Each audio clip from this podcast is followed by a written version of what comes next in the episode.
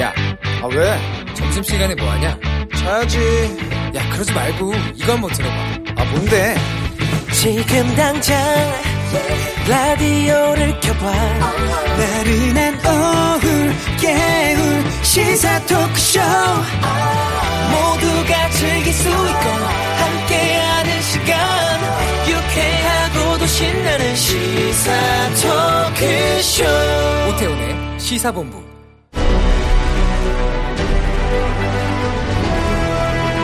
김철민의 본부 뉴스.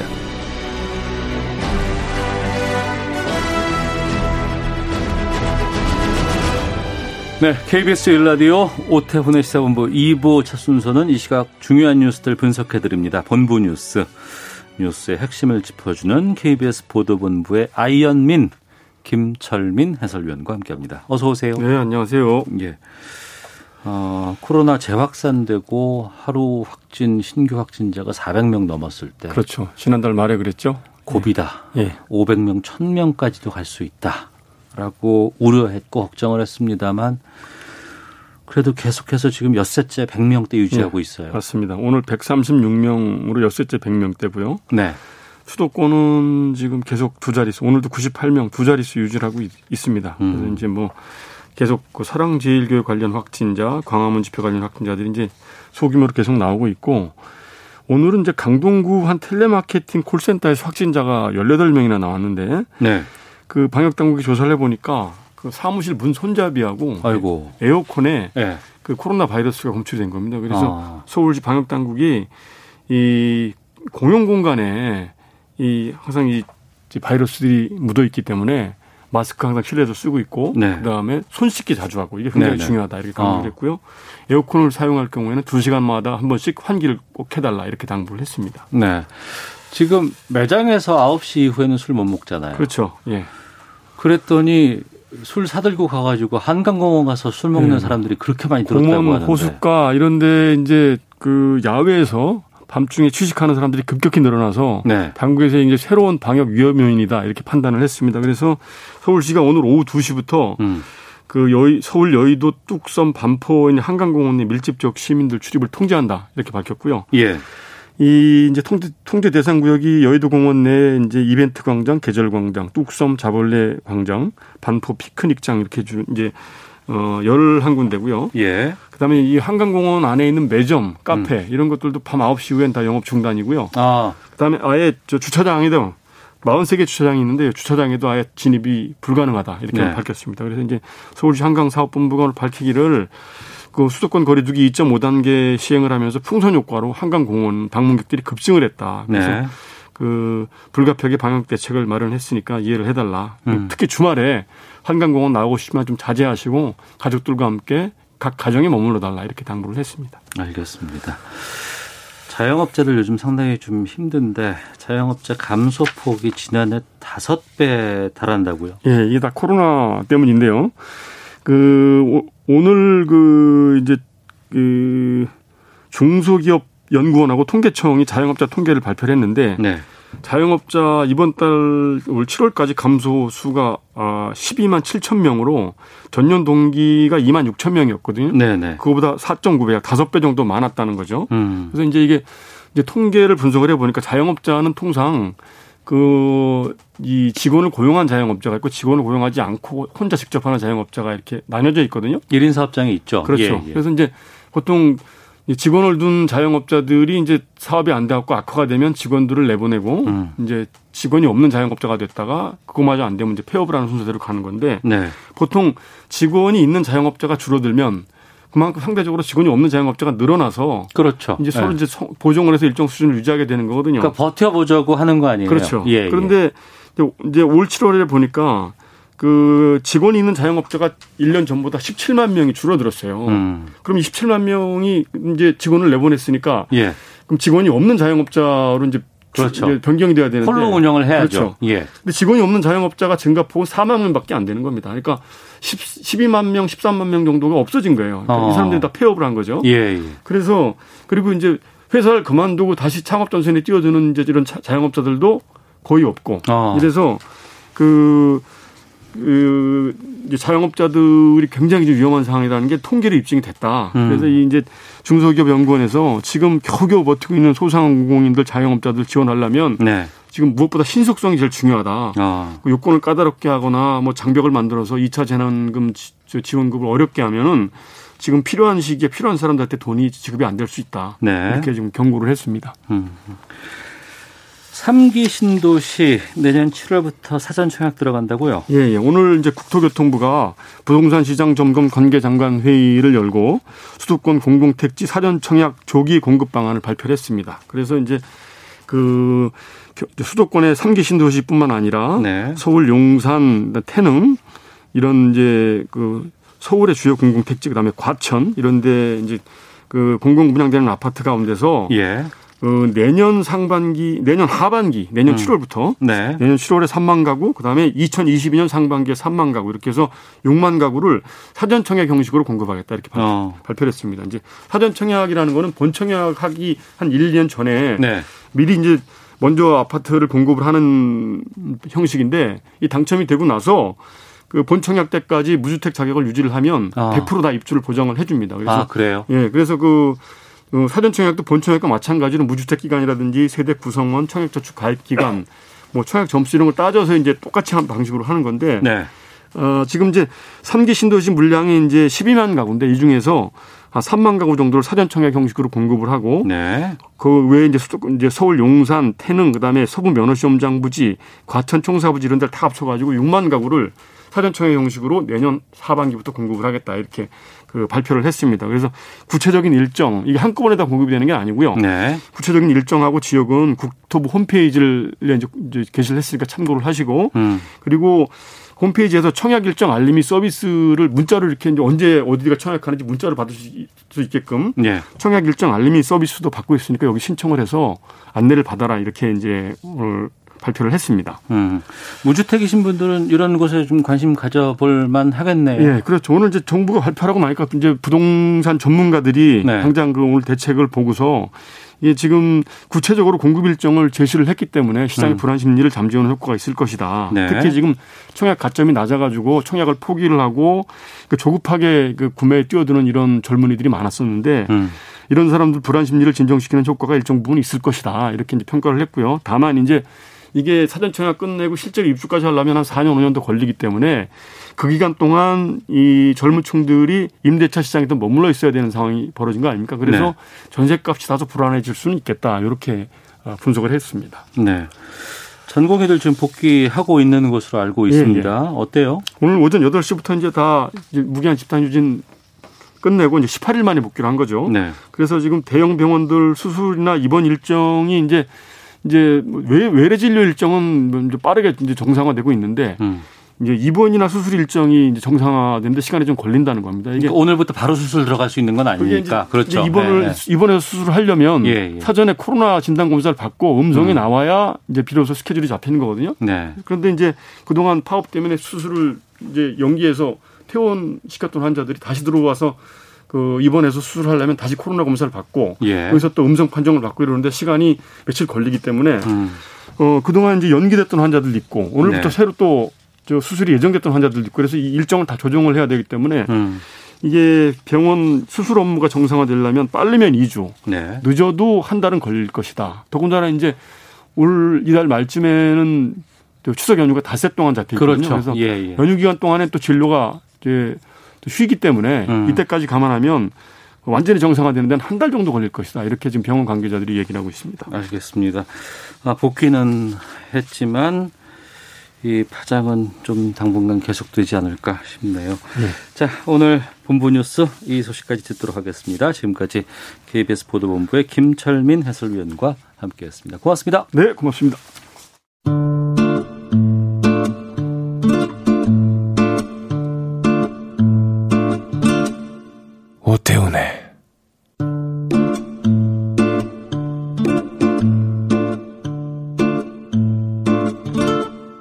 시사본부. 네, 1시 10분 향하고 있습니다. 시사본부 청취자분들의 참여 기다리고 있습니다. 샵 9730으로 의견 보내주시면 되고요. 짧은 문자 50원, 긴 문자 100원, 어플리케이션 콩은 무료로 이용하실 수 있습니다. 팟캐스트와 콩, KBS 홈페이지를 통해 다시 들으실 수 있고 유튜브에서 일라디오 아니면 시사본부 이렇게 검색하시면 영상으로도 만나실 수 있습니다. 매주 화요일 이 시간에는 정치화투 코너가 있죠. 오늘도 두 분과 함께합니다. 더불어민주당 김성환 의원 나오셨습니다. 안녕하십니까? 네, 안녕하세요. 김성환입니다. 네, 그리고 국민의힘 네 조혜진 의원도 자리하셨습니다. 안녕하십니까? 예, 반갑습니다. 조혜진입니다. 이제 국민의힘은 좀 익으셨어요? 예, 적응이 아. 좀 빨리 되는 편이네요. 아, 예, 저희도 어. 원고에 항상 신경을 쓰고 있습니다. 국민의힘으로 잘 반영할 수 있도록 빨리 또 익어야죠. 자, 먼저 지금 어제 국회에서 또 확진자가 추가로 한 명 더 나왔다 그래서 지금 상황이 안 좋은 걸로 아는데 어떻게 정리가 됐습니까? 지금 상황이 어때요?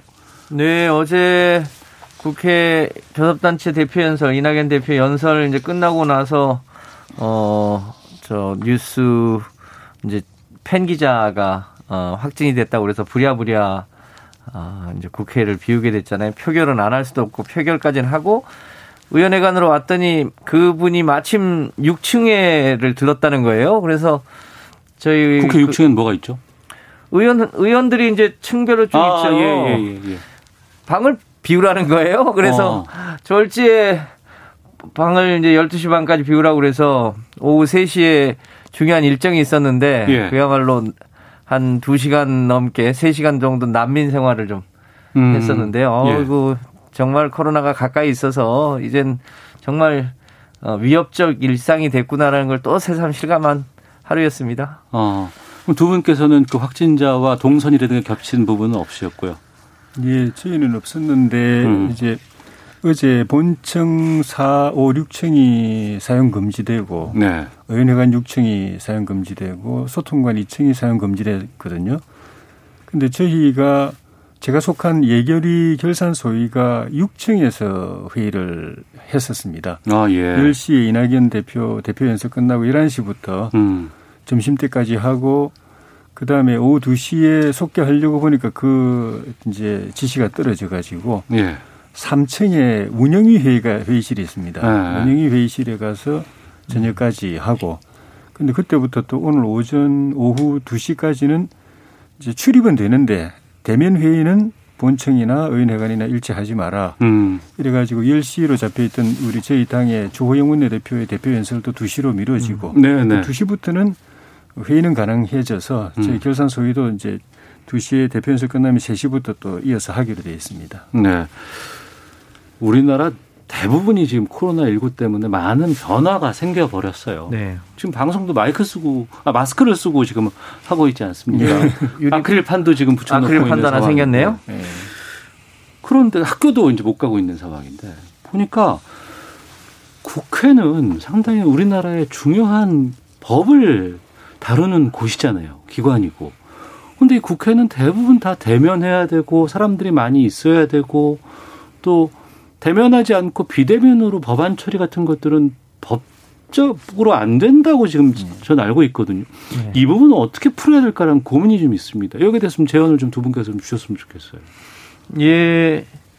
이제 국회도 이제 불가피한 비상 상황인 경우에 예, 예. 의사결정의 공백을 메꿔야 되는 건 아니냐. 아. 예를 들면 이제 영국 의회나 미국의 하원도 이제 그런 비상 상황에 맞춰서 소위 이 비대면 의사결정을 할 수 있도록 했는데 우리는 국회법에 표결을 할 때는 회의장에 있지 아니한 의견은 표결을 할 수 없다. 아, 법상 안 되는군요. 비대면이. 네, 국회법 예. 111조에 그렇게 규정을 하고 있어요. 음. 그래서 음. 어, 비상 상황에 이제 비대면 의사결정을 할 수 없어서 네. 어, 일, 월, 일상적으로는 대면 의사결정을 하는 게 정상적일 텐데 어, 비상 상황인 경우에는 비대면 의사결정을 할 수 있도록 국회법을 개정해야 되는 거 아니냐라고 해서 어. 우리 당의 조승래 의원이 그 국회법 개정안을 지금 어, 발의해 놓은 상태입니다. 예. 어, 그런데 아직 우리 국민의힘에서 어, 이 부분에 대해서 동의하기가 쉽지 않으신 모양인데 비상 상황인 경우에만 예외적으로 어, 한다고 하면 그렇게 어, 법을 개정을 해서 어. 비상 상황에 대한 대비를 해야 되는 건 아닌가 이런 생각이 듭니다. 어떠세요? 그 뭔가 이제 해법을 찾긴 찾아야 될 것 같아요. 그러니까 네. 지금 정도 상황이면 뭐 할 수도 있을 것 같긴 한데 원칙적으로는 지금 1차 그 사회적 거리두기 할 때는 그 저기 50명 이상인가요? 지금 집합 못 하게 되었고 예, 예. 지금은 이제 10명 이상 집합 못 하게 돼 있는데 국회는 본회의장 안에 300명이 지금 모여 있다는 겁니다. 그렇죠. 예, 그러니까 예, 이거 자체가 사실은 규정으로 보면은 문제가 있는 건데 음. 에, 말씀하신 것처럼 국회나 청와대 이, 이런 기관들은 국가의 중요한 의사결정을 해야 되는 것이고 그 포괄적으로 보면은 이 코로나 사태를 또 진두지휘해야 될 국가 지도기관이기 때문에 이 기관들조차도 무너져 내리면은 네. 사회 전체가 코로나 대응 자체가 안 되는 것이기 때문에 음. 그래서 약간 예외적으로 두고서 네. 이렇게 하는데 그 상황이 좀 더 악화되면은 음, 그것도 어려워지는 음. 그 상황이 생길 수 있어서 대책을 만들어야 되는데 뭐 회의는 할 수 있겠지만은 회의도 여러 가지 제한이 있긴 합니다만은 이제 표결이 문제인데 어, 본회의장에 모이지 않고 각자 의회관 자기 방에서 이제 원격으로 표결한다든가 하는 이런 안들이 나오고 있는데 어, 표결은 정말 중요한 국가 의사 결정이거든요. 그렇죠. 그래서 네. 표결 하나에 따라서 국가 구조가 확확 바뀌기도 하는 어. 거있기 때문에 그만큼 신중해야 되고 깊이 예. 수거를 해야 되고 어. 또 정확하게 해야 되고 하는 문제들 때문에 고민이 있는 겁니다. 예. 무조건 뭐 반대하는 것은 아니고 어. 그래서 뭐 그런 게 필요 없는 상황이 되면 좋은데 그런 상황이 오면은 최대한 표결의 신중성 또 음. 수의성 또 공정성 정확성을 그 훼손하지 않는 범위 내에서 대안을 찾아내는 노력이 필요할 것 같아요. 알겠습니다. 자, 정치와 더 본격적으로 좀 말씀 나눠보도록 하겠습니다. 어, 18일 만에 오늘 전공의들이 어, 병원으로 복귀를 했습니다. 근데 지금 의대생들이 의사 국가 고시를 봐야 해요. 이걸 봐야지만 이제 의사가 될 수 있는 권한이 주어지는 건데 아직도 상당수가 거부를 했고 이미 지금 문은 닫혔습니다. 근데 이런 상황에서 이제 의협이라든가 전공의 협의회는 의대생들 이거 구제해달라, 구제해줘야 된다. 다시 지금 요구하고 있는 상황인데 여기에 대해서 좀 의견을 듣도록 하겠습니다. 조혜진 의원께서 먼저 말씀해 주시죠. 전공의 협의회는 그 파업 철회의 조건으로 이 의대생들하고 의과대학 학생들하고 의전원 이제 학생들에 대한 국가고시 그 응시 기회를 줘서 네. 어, 피해가 없도록 대책을 마련해 줘야 된다. 안 그러면 또 파업 재개할 수 있다. 이렇게 음.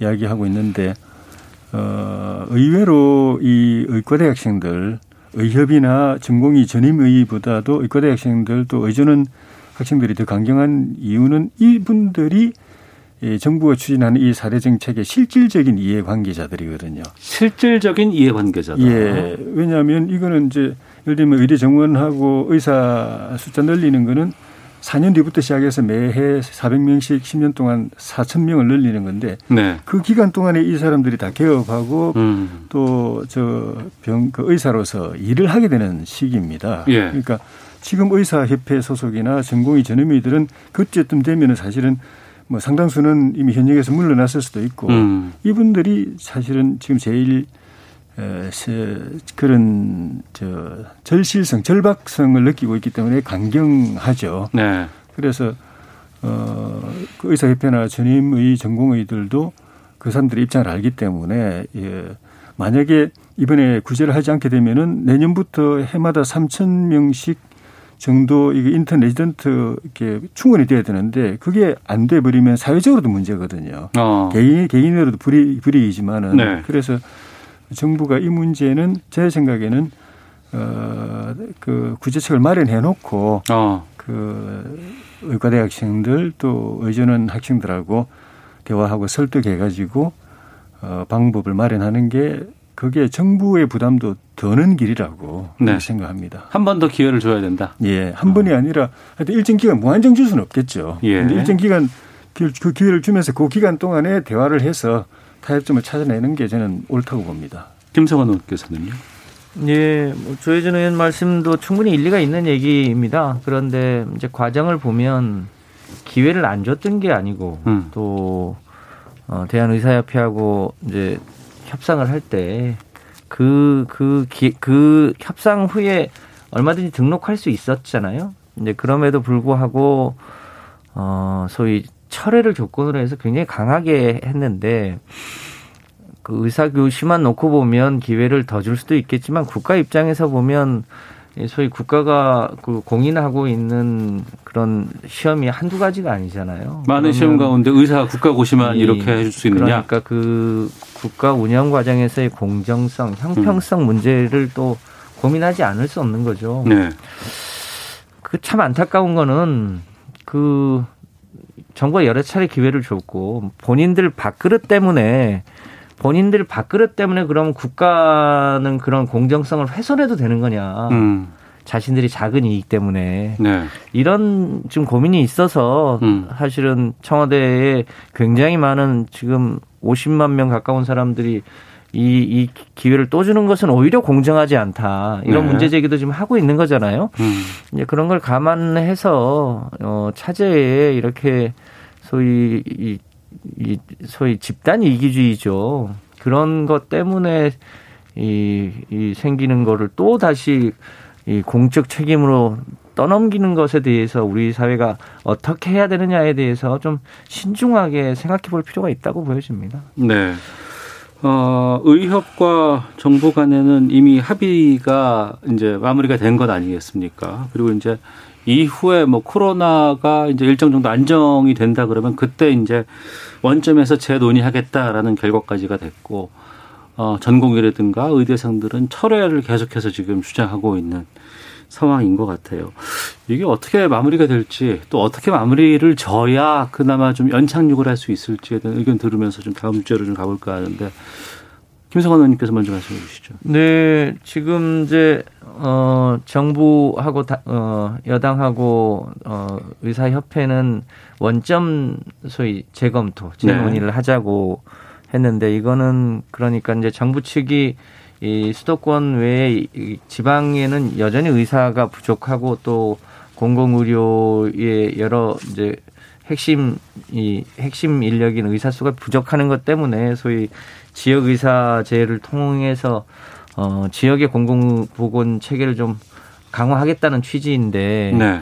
아예 지금 젊은 의사들은 그게 혹시라도 10년 복무 후에 어, 수도권으로 올라와서 소위 밥그릇 경쟁을 하게 될 가능성이 있는 것에 대한 우려 때문에 아예 철회하라는 거잖아요. 없던 네. 일로 하라는 어. 것인데 제가 보기에는 그 그런 이해관계가 상충하는 것에 대해서는 물론 자기 입장도 있을 수 있지만 네. 충분히 자기 입장에 대한 이 국민적 동의와 설득을 구하는 작업들을 해야 되는 거잖아요. 음. 그런 면에서 보면 그 젊은 의사들의 입장이 어 이해가 안 되는 건 아니지만 너무 과도한 자기 자기 이익이다. 국민적 네. 동의를 얻기 어려운 음. 그런 면에서 어 지금은 더 급한 게 코로나 어, 일종의 위기를 극복하는 것이기 때문에 공동으로 국민 생명을 지키도록 하고 네.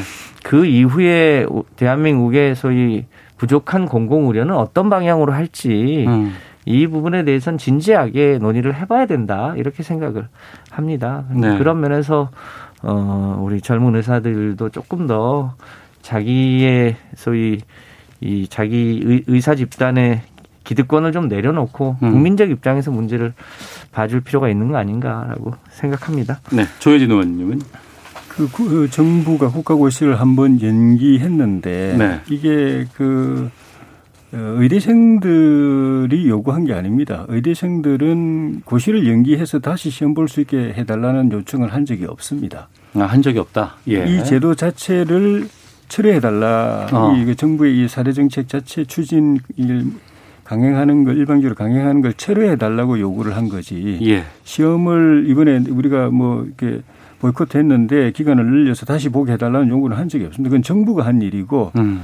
정부가 한 거는 물론 이제 그 의대생들의 피해를 우려한 그런 것도 또 어, 있지만은 네.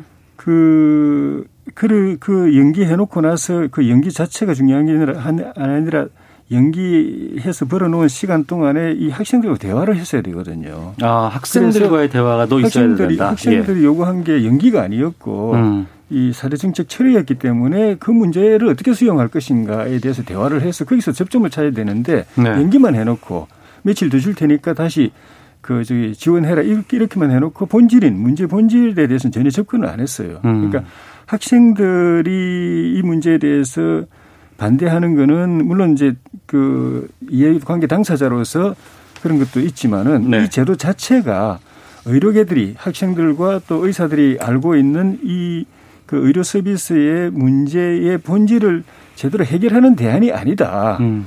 부작용만 낳지 그이 그 정부가 하고자 하는 대로 하더라 한다고 해도 이 묵은 그 과제는 해결이 안 된다.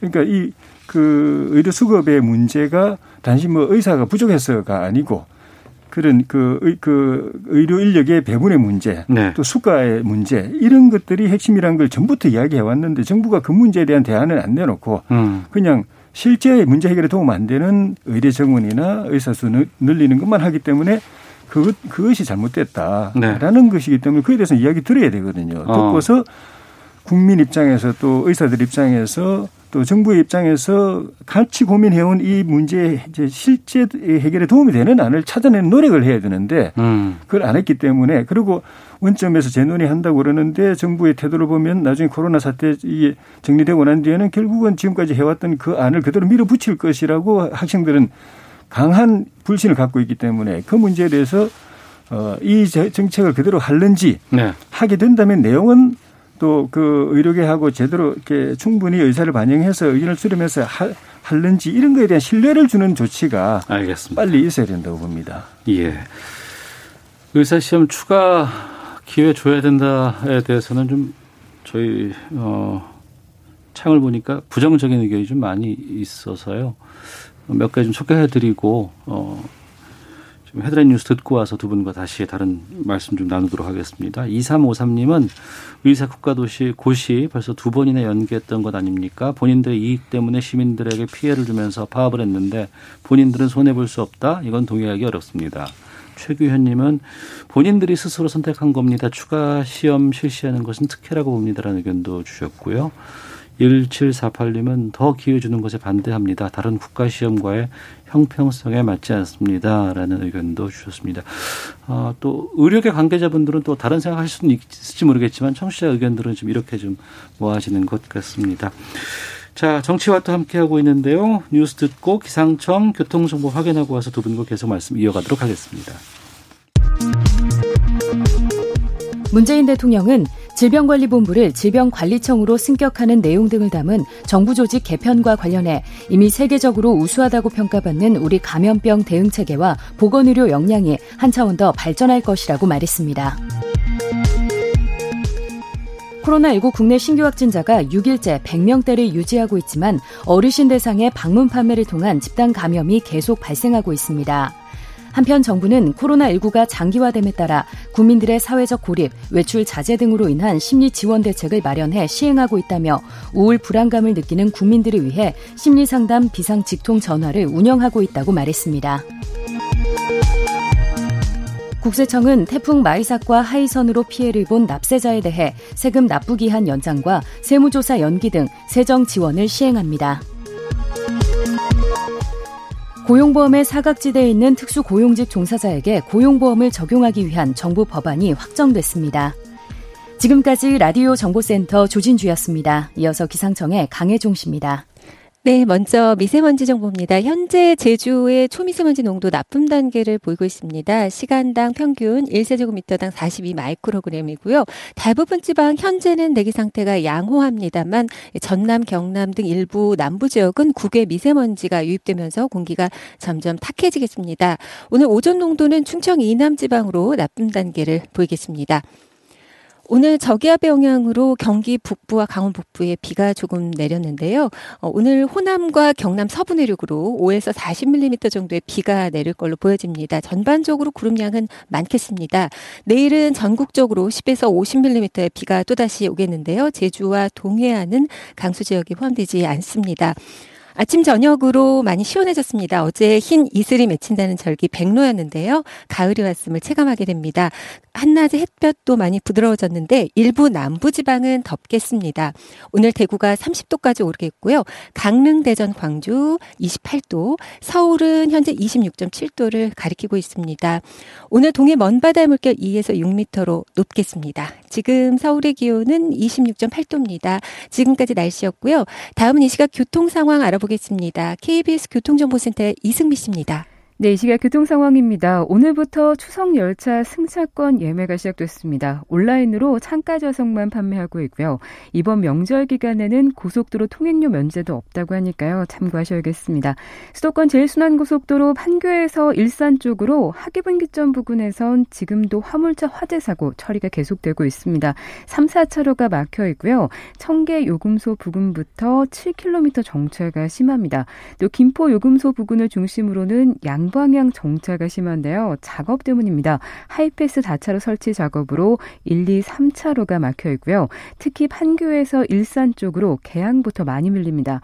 서울 시내는 한강 수위 상승으로 잠수교 보행자 통행이 통제되고 있으니까 참고하셔야겠고요. 차량 통행은 가능합니다. 또 올림픽대로 공항 방향으로 강동대교 지나 4차로에 고장난 차가 있어서 주의하셔야겠습니다. KBS 교통정보센터였습니다.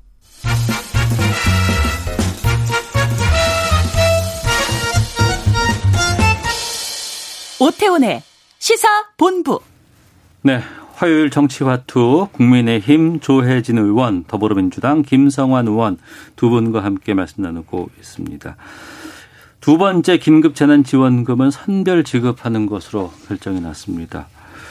어, 조혜진 의원께서는 선별 지급 결정에 이견은 없으시죠? 예, 저 개인적으로도 그렇고 저희 당 자체도 예. 지난번 1차 지원 때부터 음. 선별 지급 50% 지급에서 네. 시작했다가 나중에는 이제 100% 지급으로 갔는데 저희는 그때나 지금이나 음. 예, 선별 지급해야 된다라는 게 변함없는 입장입니다. 네. 선별 지급이 결정이 되면 이거를 어느 정도 규모로 누구에게 언제까지 줄 수 있느냐가 가장 중요한 부분인 것 같습니다. 김성환 의원 추석 전에 지급이 가능할까요? 어떻습니까? 네, 노력하면 어, 추석 전에도 지급이 가능할 텐데요. 우선 저희가 2차 긴급 재난금이라는 용어 네. 저는 이거는 조금 수정해야 될 필요가 있다고 봅니다. 아, 수정해야 돼요? 왜냐하면 저희가 올 초에 1, 2, 3차에 걸쳐서 재난 지원을 했습니다. 그래서 예, 예. 1차 지원은 그야말로 당시에 피해를 직접적으로 본 분들에 대한 그 현재로 치자면 선별이고 일단 급한 사람들한테 우선 지원을 했고요. 네. 두 번째 추경에 전 국민 재난 지원금을 주었거든요. 음. 또 3차 추경 때는 그 외에 어 기업이라든지 뭐또 특수고용직이라든가 그, 런 예, 예. 그런 사람들에게 세 번에 걸쳐서 추경을 했고 그 중에 하나가 전 국민에게 재난지원금을 준 거거든요. 음. 그러니까 이번에는 이게 일종의 4차 어, 재난 관련한 어, 코로나 관련한 추경이라고 봐야 하고 마치 1차, 2차 하니까 그 두 번째로 추경 때 지급했던 전 국민 재난지원금 하고만 비교를 하니, 하다 보니까 이게 네네. 보편으로 하는 게 좋냐, 선별로 하는 게 좋냐 이렇게 논쟁을 하는데요. 제가 보기엔 1, 2, 3차를 종합해 보면 음. 실제로 어, 피해가 많은 분들한테 훨씬 지원을 많이 했고 그 외에 이제 50%를 줄 거냐, 70%를 줄 거냐 이렇게 하다 보니까 그거를 어떻게 50으로 자르냐. 네. 이러다 보니까 전 국민에게 지원을 하게 됐던 거거든요. 음. 그러니까 어, 그 차수 때문에 오는 오해가 없도록 좀 네. 바로잡아 줄 필요가 있어 보입니다. 음. 재난 지원금을 지급해야 된다는 것은 뭐 정치권에서 다 공통된 의견인 것 같고요. 네. 다만 이제 국민의힘 쪽에서는 재원에 대해서 여러 가지 지적들을 좀 하셨어요. 그러니까 1차, 아, 뭐, 어, 전 국민에게 다 지급한 1차 때만 하더라도 예산들을 뭐 여기저기서 이제 좀 아껴 쓴다거나 좀 전용한다거나 이런 차원들이 좀 보였는데 이번에는 지금 7조 정도의 금액으로 지금 예상되고 있는데 네. 이게 다 전액 다 국고 지원이고 빚을 내야 된다 이런 지적을 하셨더라고요. 예. 저희는 그 복지 지원에 대한 기본 입장이 네. 어, 어려운 사람들, 피해자들, 또 소외 계층들, 사회적 음. 약자들, 네. 그런 또 경제적으로 이제 빈곤 계층 이런 실제로 필요한 사람들에게 집중적으로 줘야 된다. 음.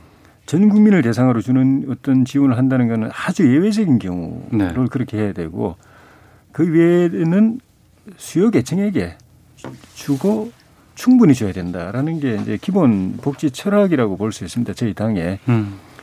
예, 그런 측면에서도 어, 좀 선별적으로 줘야 된다는 입장, 지원해야 된다는 그리고 이제 충분히 도움이 되게 지원해야 된다는 입장을 전부터 계속 유지해 왔고 또 하나가 이제 재원의 문제. 이 에, 국가 재정이나 예산의 이 그 상황 자체가 갈수록 어려워져 가는 부분에다가 국가 채무 계속 늘어나고 있고 국가 채무 늘어나고 부채율 늘어나면은 국가 신용도 떨어지고 네. 그러면 전체 국가 경제 대외 경제에 큰 문제가 생기기 때문에 다른 선진국에 비해서 우리나라는 어, 국가 채무 비율을 상대적으로 더 낮춰서 거의 뭐 사수하다시피 이번 정부만이 아니고 지금 음. 정부도 지금 정부가 재정 지출 많이 하지만은 기재부 재정 당국은 어떻게든 이 국가 부채율을 낮추려고 진짜 죽을 힘을 다합니다. 과거 네. 정부들은 더 했고 음. 그게 선진국의 국가 부채율하고 우리 국가 부채율의 이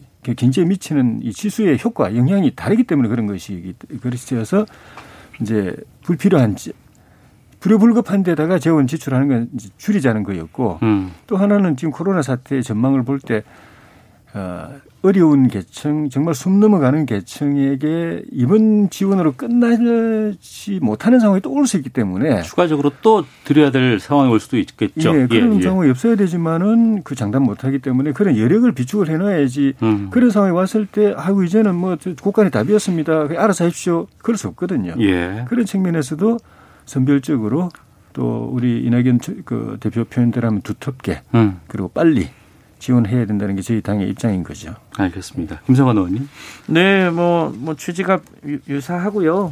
그러니까 굳이 비교하자면 상반기에 1, 2, 3차 추경이 있었습니다. 네.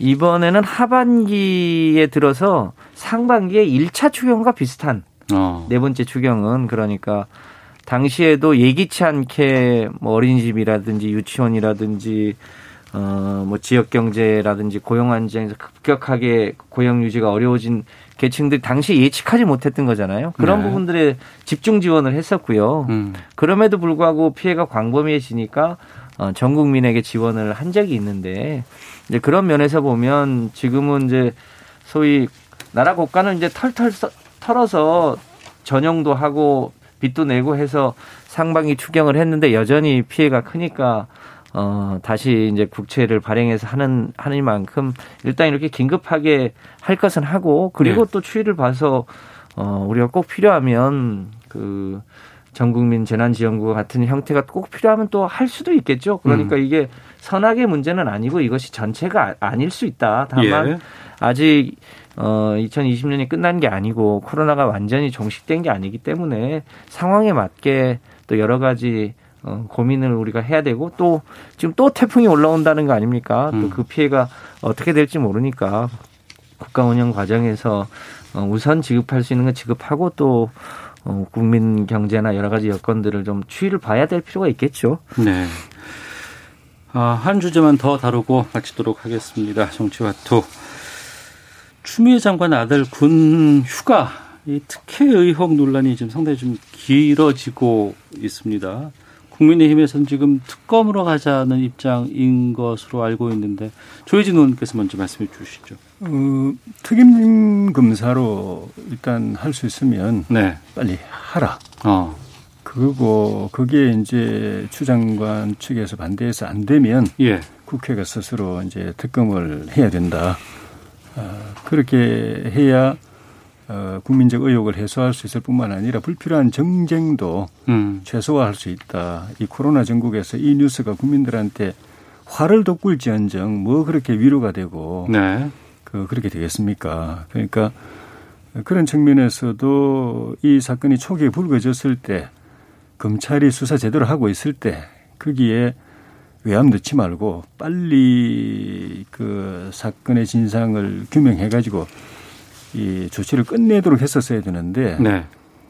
어, 유무형의 압력들 때문에 저 결과적으로 그 사건 제대로 수사하던 검사는 뭐 검사장 승진 탈락돼가지고 옷 벗고 음.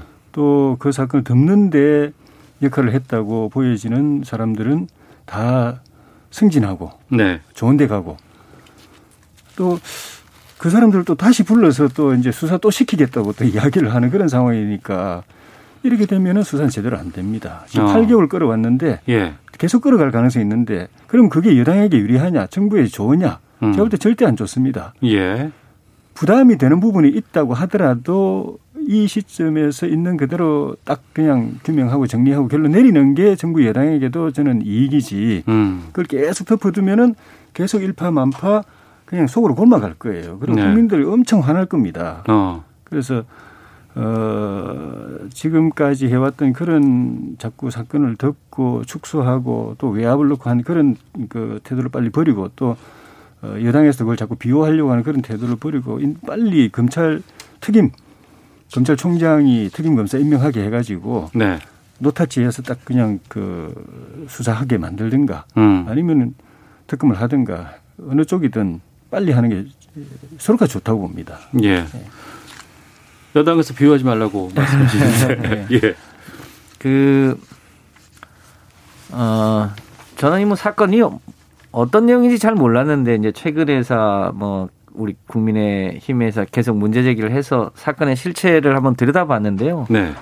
비교적 내용이 간단합니다. 예. 그 아시겠지만 주장관 아들이 이제 한쪽 무릎 수술 기해서 정밀 검사를 받았으면 군대를 안 가도 되는데 음. 그래도 당시에 당 대표를 맡고 있어서 본인이 자원해서 군대를 갔고 그런데 예.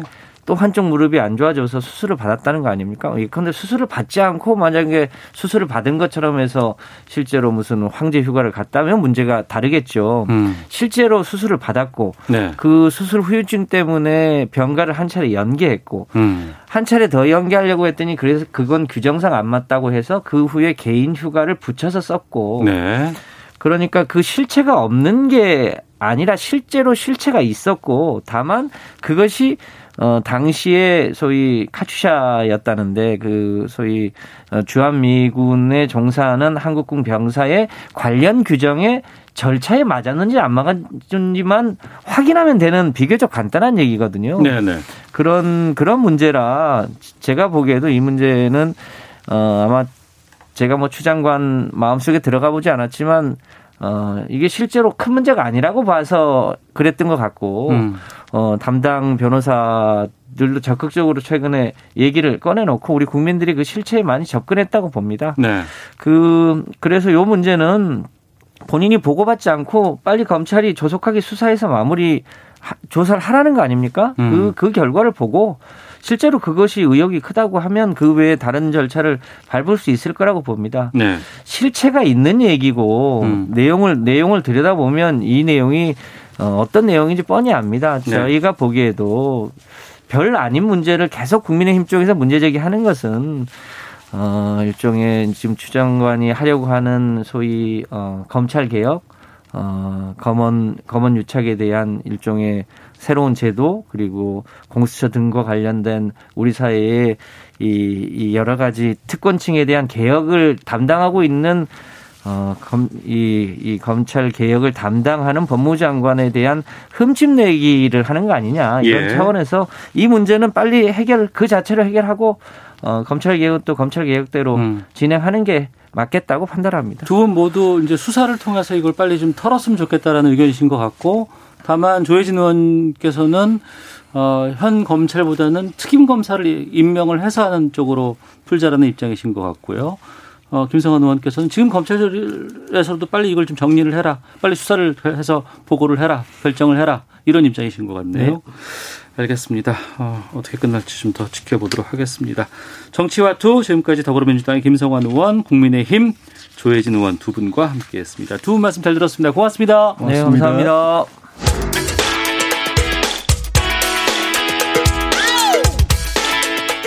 오태훈의 시사본부는 여러분의 소중한 의견을 기다립니다. 짧은 문자 50원, 긴 문자 100원의 정보 이용료가 되는 샵 9730, 우물정 9730번으로 문자 보내주십시오. KBS 라디오 앱 콩은 무료입니다. KBS 라디오 오태훈의 시사본부. 지금 여러분은 대한민국 라디오 유일의 점심 시사 프로그램을 듣고 계십니다. 네, 자동차의 모든 것을 알아보는 코너입니다. 권용주의 차차차 오토타임즈 권용주 편집위원 코로나 상황에서는 전화로 저희가 계속 만나고 있습니다. 나와 계시죠? 네, 안녕하세요. 네. 예. 경유세를 올리면 경유차가 줄 것이고 어, 또 미세먼지도 줄 것이다. 이런 얘기들이 있습니다.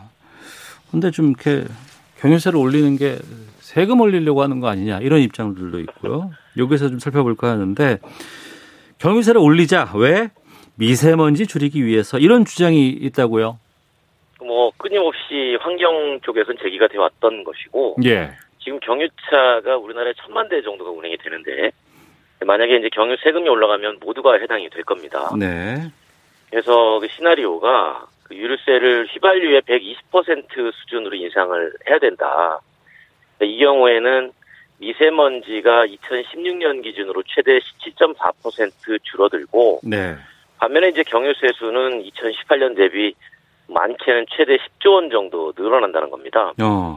이게 이제 국가기후 환경회의가 대체 경유세를 높였을 때 미세먼지 저감 효과가 있느냐. 네. 여기에 대해서 연구를 했던 거고요. 음. 어, 그 연구 용역 보고서가 일단 제출이 된 겁니다. 네. 그래서 미세먼지 배출량의 98% 이상을 차지하는 경유차 운행을 좀 줄여보자. 이 어. 방안으로 경유 가격을 높이자. 네. 그런데 정유사의 가격은 정해져 있으니까 결국은 세금을 인상하는 것이다라고 이제 얘기가 되는 거죠. 네. 그러니까 경유차에서 나오는 미세먼지가 휘발유보다는 훨씬 많이 나오니 경유를 운행하지 못하게끔 여러 가지 제재 장치를 두면 미세먼지가 줄어든다 이런 논리인가 봐요. 그렇죠. 그러면 이제 대체 얼마를 높이느냐라는 여러 가지 경우의 수가 나올 수 있지 않습니까? 네. 그래서 일단은 휘발유 가격이 100일 때 그러니까 지금의 가격 100원일 때 네. 경유 가격을 93원까지 높이는 방법. 어. 그다음에 100원일 때 95원까지. 그다음에 100원일 때 똑같이 100원 예. 또는 최대 100원일 때 경유값은 오히려 20원 더 비싸서 120원. 이게 네 휘발유보다 경유를 더 비싸게 더 준다고요? 비싸게, 그렇죠. 어.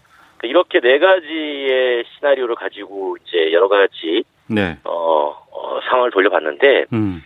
그리고 이걸 세금을 그러면 얼마나 올리느냐, 언제 올리느냐, 한 번에 많이 올리는 것과 네. 3년에 걸쳐서 점진적으로 올리는 것. 네. 예를 들어서 한 번에 많이 올리면 경유 소비량이 최대 13.2%까지 감소를 하고요. 예. 3년에 걸쳐서 점진적으로 올리면 완만하게 줄어들겠죠. 음. 뭐 똑같을 겁니다. 많이 올리면 그만큼 운행이 빨리 억제돼서 미세먼지 배출량도 급격하게 줄어들 것이고 네. 어, 점진적으로 높이면 말 그대로 점진적으로 줄어들 것이고요. 음. 어, 하지만 이제 세금도 마찬가지로 많이 올리면 한 번에 많이 들어오지만 점진적으로 올리면 점진적으로 늘어날 겁니다. 네. 근데 점진적으로 높였을 때 대략 한 10조 원 정도 증가한다라는 이제 결과 보고가 나온 겁니다. 어. 보통 지금은 그 휘발유를 100으로 쳤을 때 한 85 정도 되나요? 그렇죠. 지금 휘발유가 100원일 때 경유는 85원 수준이고요. 이게 예전에 에너지 세제 개편에 따라서 네. 어, 경유차의 세단 운행을 허용할 때 음. 그때 이제 지나치게 많이 확장되면 안 되니까 네. 그 당시에 이제 75% 수준을 85%로 높였죠. 어. 그러면 지금보다 어찌됐건 간에 경유세를 더 올리자는 건데, 그러면 예. 거기서 오는 그 세금 증가분 있지 않습니까? 예, 예. 이건 또 어디다 써야 될 거 아니에요?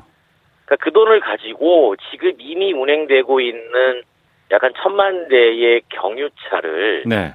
어, 다른 쪽으로 대체하거나 어. 아니면 오래된 노후 경유차의 배출가스 저감 사업에 쓰자는 겁니다. 네. 제가 예전에 한번 말씀드렸을 거예요. 우리가 해마다 1조 원 정도를 노후 경유차 저감 사업에 지금 쓰고 있습니다. 예. 근데 이거를 해마다 쓰고 있거든요. 음. 근데 해마다 경유차는 그렇게 줄지 않는다는 겁니다. 예, 예. 그럼 계속 써야 되잖아요. 어. 그 재원이 필요하다는 거죠. 예. 여기에서 아니, 예. 경유세를 높여서 노후 경유차의 저감 사업에 쓰자라는 논리가 나오게 된 거죠. 음. 경유차가 예전에는 화물 위주로 주로 많이 썼었습니다. 예. 근데 최근에는 뭐 SUV라든가 이제 세단에도 디젤 차들을 많이 쓰고 있잖아요. 예, 예. 근데 그런 그 승용이라든가 이런 부분은 그렇다고 쳐도 화물 같은 경우에는 유가 보조금 주는 걸로 알고 있거든요. 그렇죠. 지금 유가 보조금이 나가니까 네. 그 세율을 또는 세금을 더 높여도 사용량이 줄지 않는다라는 거죠. 예, 예. 그리고 이제 화물 같은 경우가 지금 수송용 자동차 전체 미세먼지의 약 한 68% 정도를 차지합니다. 화물차가 비중이 높군요, 아무래도. 그렇죠. 화물차가 예. 등록 대수는 적어도 예. 운행 거리가 워낙 길기 때문에 아 승용에 비해서는 많이, 많이 다니겠죠. 그렇죠. 그렇죠. 예. 기름을 쓰면 쓸수록 미세먼지 많이 나오는 거니까. 예, 예. 근데 그 화물차는 운행을 줄이기가 어려워요. 음. 왜냐하면 물류용으로 많이 쓰고 있지 않습니까? 그리고 생계용으로 가장 중요한 수단이기 때문에. 그렇죠. 그래서 어 유가 보조금도 결국은 세금을 높이면 예. 어, 당연히 늘어나기 마련이고요. 음. 그러면 그 돈 가지고 저 저기다가 어, 올려놓는 거니까 어, 별 미세먼지 감축 효과가 없는 거 아니냐라는 주장도 분명히 있습니다. 네. 그래서 이제 이번에 보고서는 이걸 좀 따로 보자. 음. 그러니까 육아보조금 체계는 육아보조금 체계 하에서 다른 대안을 좀 찾아보고 네. 일단은 그 신구 경유 승용차나 RV차 구매 욕구를 좀 억제하는 측면을 가져가야 되지 않겠느냐. 그래서 경유차 운행을 줄이는 걸 1차 목표로 추진해야 된다라는 음. 게 이제 보고서의 설명이었죠. 알겠습니다. 지금 청취자분들이 좀 오해하실 수 있는 게 지금 당장 이거를 하겠다는 게 아니고요. 그렇죠. 지금 예. 예. 보고서를 통해서 앞으로 이렇게 해보면 어떨 것이냐 이게 환경이라든가 미세먼지 저감에 어느 정도의 효과가 나올 수 있을까라는 분석 자료로 저희가 지금 살펴보고 있는 건데 이런 자료들이 뭐 다양한 곳에 활용될 수 있다면서요. 그러니까 이제 기본적인 내용 수정은 좀 있겠지만 네. 어, 일단은 경유세 인상에 대한 국민적 공감대를 얻겠다는 취지고요. 네. 그래서 단순하게 추진한다는 게 아니고 이제 이런 방안들이 있으니 음. 어, 전반적으로 공론화를 통해서 네. 현실적으로 수송 부문에서 미세먼지 감축 방안을 좀 찾아보자. 음. 라는 차원으로 이제 연구가 이루어졌던 거고 네. 더불어서 이제 우리가 최근에 전동화 얘기도 많이 나오지 않습니까? 수송 부문에서 네, 네. 전기차가 대표적이죠. 예, 예. 그러면 전기차 만들 때 발전소에서 전기 만들면서 석탄 쓰면 음. 뭐 별다른 효용성이 없잖아요. 예, 예. 그렇기 때문에 그거에 대한 전원 믹스 그러니까 전력을 만들기 위해서 어, 소비되는 에너지 원별로 좀 비중도 살펴보고 음. 그렇게 됐을 때 에너지 가격을 어떻게 가야 되느냐 이제 과거에는 우리가 에너지 수송 에너지 그러면 휘발유, 경유, LPG 정도를 생각했다가 그랬죠. 이제 전기가 들어왔잖아요. 그러네요. 예. 전기도 수송 에너지로 봐야 된다는 거죠. 이제 수소도 또 지금 생기고 있고. 그렇죠. 수소도 있고요. 예, 예. 그러다 보니까 에너지는 기본적으로 세율로 음. 조정이 되고 있는데 그 세율을 좀 형평성 있게 조정하는 측면이 좀 필요하다. 네. 그 가운데서도 환경적 측면, 세수적 측면, 또 국민 편익적 측면들이 다 고려돼야 될 필요성이 있으니까 음. 한번 우리 다 같이 열어놓고 논의해보자라는 취지인 겁니다. 네. 근데 지금 경유차를 운전하고 있는 분들 같은 경우에는 나는 이것을 환경 문제라든가 이런 부분 뭐 고민은 했다고는 하지만 네. 내가 자동차를 쓰기 위해서 경유차를 선택을 했는데 거기에서 갑자기 세수 변화 때문에 부담이 너무나 갑작스럽게 늘어날 수 있지 않느냐라는 좀 화도 나실 것 같아요. 그렇죠. 왜냐하면 우리가 이제 지난번에도 말씀드렸지만 경유차를 한때 장려할 때도 있었잖아요. 예. 어, 이산화탄소 줄어든다고. 음. 그런데 이제 미세먼지 때문에 지금 이제 감축적으로 가는 거고. 네. 그러다 보니까 이제 이런 것들이 충돌하는 거예요. 한쪽에서는 미세먼지도 줄여야 되고. 네. 파리 기후변화 협약이 얘기하는 건 지금 온실가스 얘기하고 있지 않습니까? 예, 예. 그러니까 이산화탄소도 줄여야 된다는 거예요. 음. 최근에 뭐 태풍 많이 오고 언론에서 많이 보도되는 게 온실가스 줄입시다라고 얘기하는 건데. 예, 예. 그 온실가스는 이산화탄소인데 이거 휘발유차가 늘어나면 많이 나와요. 그러니까 미세먼지와 온, 온실가스 이 두 가지 측면이 달리 갈 수 있는 거 아니겠어요? 그렇죠. 그러니까 어. 둘 모두 감축이 필요하다는 거예요. 예, 예. 그런데 이제 경유 같은 경우는 에너지 밀도가 휘발유보다 높아서 음. 이산화탄소 배출은 휘발유보다 적다는 장점도 분명히 있긴 있습니다. 네. 그래서 이제 경유차가 줄어들면 이산화탄소 배출량이 증가하고 음. 이걸 우리가 이미 경험을 하고 있고요. 그래서 예. 무조건 경유세 인상보다는 그 친환경을 전환하는 속도를 어떻게 조절하느냐 음. 그 측면을 더 봐야 되는 게 에, 우리가 현실적으로 맞는 얘기다라는 어, 반론도 꽤 많이 나오고 있는 거죠. 네. 청취자 의견 보다 보니까 이 부분 좀 답변해 주시면 좋을 것 같은데 2467님께서 미세먼지 줄이는 거 공감합니다. 그런데 이걸 경유세를 높여서 해결할 게 아니라 자동차 회사도 좀 부담해야 하지 않을까요? 소비자만 이걸 다 부담하는 건 부당한 것 같습니다라는 의견도 주셨고 0456님은 앞으로 경유차 생산 줄여야 하지 않나요? 점차 없애는 방향으로 차라리 가야 되는 게 맞지 않습니까? 라는 의견도 주셨는데 어떻습니까? 네, 많은 얘기고요. 네. 그 어쨌든 미세먼지를 줄여야 된다는 점에서 모두가 공감을 하고 있고 음. 그 공감을 하는데 여기에 비용이 뒤따른다는 측면도 고려를 해야 된다는 거죠. 예, 예. 근데 우리가 미세먼지를 줄여야 된다는 점은 공감을 하면서도 음. 그 뒤에 수반되는 비용 부담이 생긴다라는 거는 많은 분들이 공감을 하지 못하는 거죠. 네.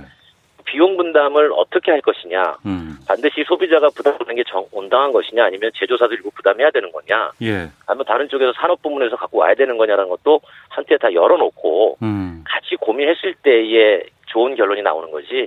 어느 말씀하신 것처럼 어느 한쪽만 네. 구성 부목만 일반적으로 얘기해서는 이게 어, 좋은 솔루션이 도출될 수가 없는 거죠. 어. 요즘에는 자동차 한 번 사게 되면은 보통 15년, 20년까지 타고 다니시는 분들 많이 계시거든요. 이런 부분까지. 최소 10년을 쓴다고 봐야죠. 그러니까요. 고민해서 좀 결정해야 되지 않을까라는 생각이 좀 드네요. 네네. 자, 지금까지 오토타임즈 권용주 해설위원과 함께한 권용주 차차였습니다. 오늘 말씀 고맙습니다. 감사합니다. 예, 오태훈의 시사본 마치겠습니다. 내일 뵙겠습니다. 안녕히 계십시오.